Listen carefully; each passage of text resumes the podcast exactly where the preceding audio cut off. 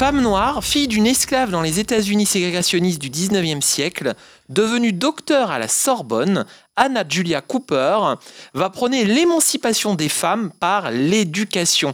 Et elle va inaugurer le féminisme noir. Place à son portrait dans ce nouveau numéro de Culturel.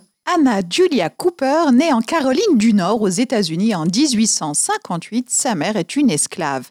À 9 ans, au moment de l'abolition de l'esclavage et grâce à une bourse d'études, elle part étudier dans un collège fondé par l'Église anglicane pour former des enseignants destinés à éduquer les anciens esclaves. Précoce, Anna Julia devient à 10 ans tutrice d'élèves bien plus âgés qu'elle. Douée en mathématiques et en histoire, elle demande un accès à la classe masculine boudant les Ladies Curse où l'on apprend, selon elle, à n'être qu'une agréable et bonne ménagère.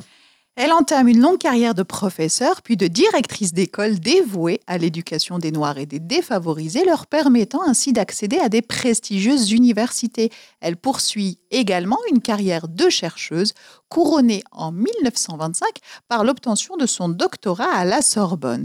À 67 ans, elle est l'une des premières femmes noires docteurs. Anna Julia se fait connaître aussi en 1892 par un ouvrage qui inaugure le féminisme noir.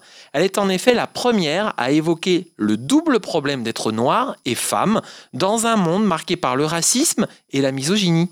Elle soutient que l'émancipation des femmes noires par l'éducation permettra celle de tous les noirs. Pour elle, ce ne sont pas les hommes, déjà éduqués, mais les anciennes esclaves, travailleuses du sud des États-Unis, qui permettront d'évaluer le progrès global accompli par les Afro-Américains.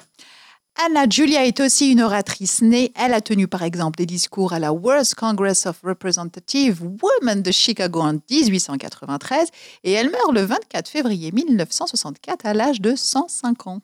Lila, retenons que les pages 26 et 27 de chaque nouveau passeport américain contient la citation suivante.